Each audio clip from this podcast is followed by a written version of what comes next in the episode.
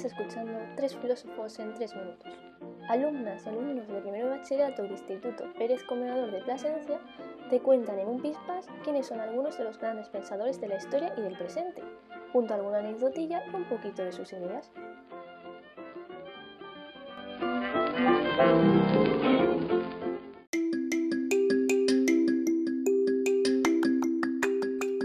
En el programa de hoy, dos clásicos y una filósofa actual.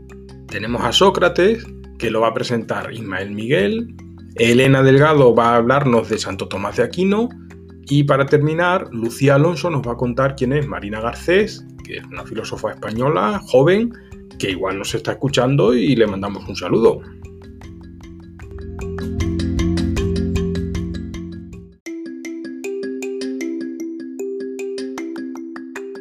Hoy, en Filósofos en 3 minutos, voy a hablar de Sócrates. ¿Quién era? Sócrates es un filósofo nacido en el año 470 a.C. en Atenas, en una familia de clase media y vivió allí durante toda su vida. Aunque era ciudadano ateniense y defensor de la democracia y de la justicia, nunca quiso participar activamente en política. Cuando fue acusado por una serie de delitos falsos basados en enemistades envidiosas que decían que él creaba dioses y que engañaba a los jóvenes, fue llevado a juicio. En este proceso, los propios ciudadanos atenienses le declararon culpable, y Sócrates se burló del tribunal, por lo que le ofrecieron morir en Atenas o ser desterrado, a lo que eligió morir antes que dejar de lado sus ideas. En este periodo de tiempo en el que él estuvo en la cárcel fue donde conoció a sus discípulos, los enseñó y entre ellos estaba Platón, del cual Sócrates fue maestro.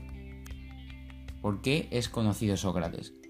Sócrates era un hombre muy sabio y humilde. De hecho, se dedicaba a pasear por su ciudad y hablar con la gente, ya que no tenía trabajo y vivía de rentas.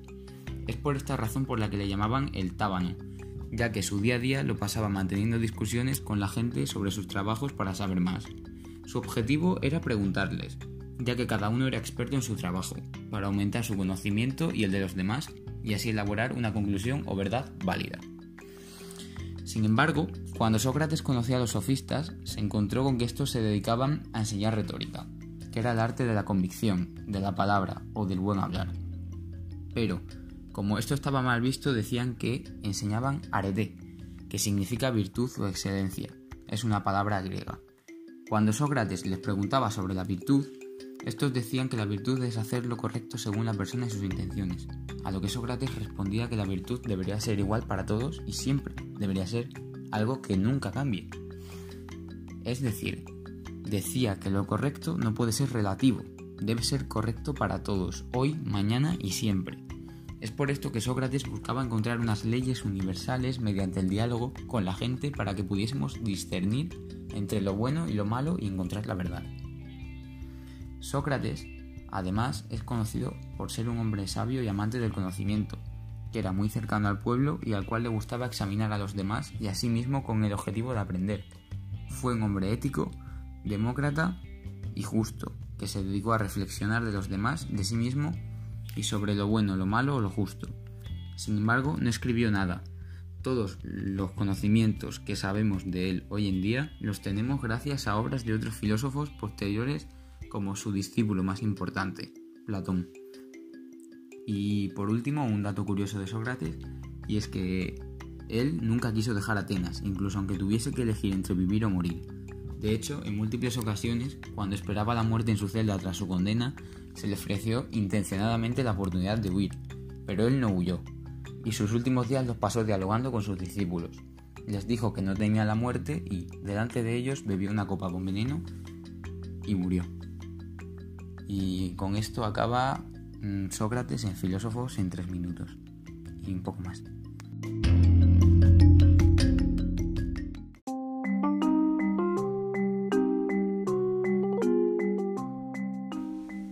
Tomás de Aquino en tres minutos.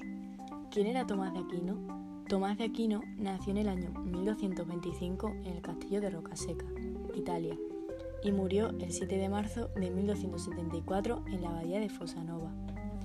Fue fraile, teólogo y filósofo católico. Era hijo de los condes de Aquino y recibió una educación religiosa y científica en la abadía de Montecassino. Finalmente continuó sus estudios en la Universidad de Nápoles. Allí, el contacto con Fray Juan de San Juliano fue el motivo por el que conoció a la comunidad de los hermanos predicadores a los 16 años, en lo que fue el inicio de su vida apostólica. Finalmente ingresó a los 19 años en la Orden de Predicadores. La Iglesia Católica decide nombrarle doctor angélico, doctor común y doctor de la humanidad, ya que considera su obra fundamental para los estudios de filosofía y teología. ¿Por qué es conocido? Fue conocido por aceptar y comentar las obras de Aristóteles, diciendo que tenían un punto de unión con la fe católica. Tomás de Aquino habla de que la fe y la razón son cosas distintas, es decir, cada una tiene su propio camino.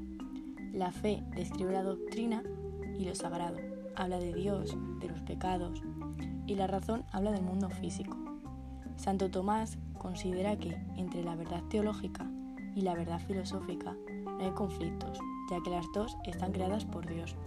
Es decir, razón y fe son dos caminos para llegar a la misma verdad. Suponiendo que hubiese una contradicción entre fe y razón, en este caso, según Santo Tomás, podemos estar seguros que la fe siempre tiene la verdad y que el filósofo que usa la razón es el que está equivocado. Una frase interesante y una curiosidad. La frase, el bien puede existir sin el mal, mientras que el mal no puede existir sin el bien. Lo que quería decir Tomás de Aquino en esta frase es que el mal solo puede existir si hay una idea o concepto superior a él, que es el bien. Es decir, el mal es todo lo que no corresponde al bien. Una curiosidad es que a los 19 años, tras la muerte de su padre, pidió el ingreso en la orden de los predicadores como novicio. Esta decisión no le sentó muy bien a su familia, sobre todo a su madre, la cual prefería que Santo Tomás sucediese a su tío en la abadía de Montecassino por lo que fue raptado por sus hermanos y retenido durante más de un año en el castillo de Rocaseca, que era el castillo de su familia, con el fin de convencerle para no entrar a la orden como un simple aprendiz. Pese a los esfuerzos de la familia en intentar convencerle, no lo lograron.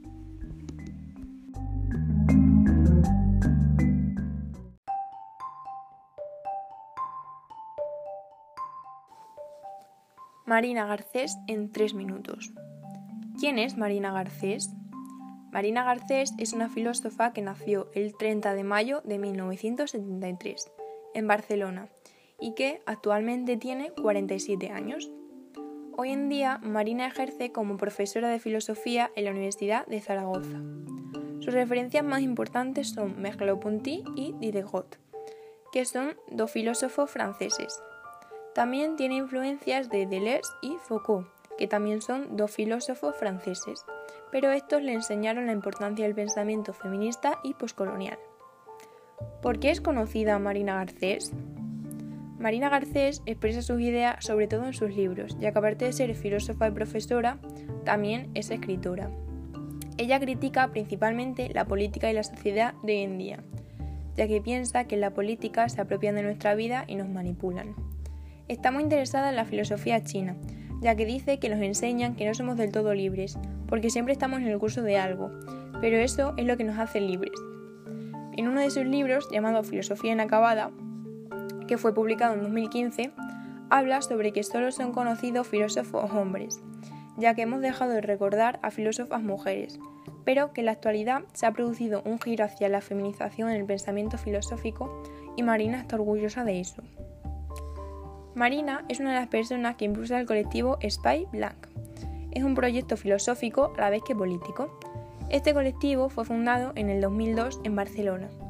En él se intenta experimentar nuevas formas de pensar e intentan añadir a nuestros pensamientos actuales algo que nos haga cambiar nuestra forma de ver las cosas. Aunque su objetivo principal es hacer de nuevo que el pensamiento sea apasionante, es decir, abrir un pensamiento en la realidad que no se defina por lo que ya sabe, sino por lo que no se sabe, en este agujero se recogen temas entre el activismo y la academia, el discurso y la acción, las ideas y la experimentación. Este proyecto cuenta con personas de todas las edades. ¿Sabías que? En 2017, Marina Garcés fue la encargada de pronunciar el pregón de las fiestas de la Merced. Ella quería hacer recordar a la gente que murió, pero su discurso fue malinterpretado y causó una gran polémica. Mucha gente empezó a llamarla despreciable y ruin, ya que se pensaban que habían comparado a las víctimas de los atentados con yihadistas. Pero ella solo quería que la gente reflexionara y nunca quiso decir eso. Marina también es la autora de los libros En las prisiones de lo posible, Un mundo común, El compromiso, Filosofía inacabada, entre muchos otros. El último es Ciudad Princesa. En este libro se cuentan algunas de las vivencias políticas. La autora nos pregunta retóricamente qué hemos aprendido. Marina habla sobre las situaciones individualmente, pero también en sociedad, que es lo que le da sentido a todo.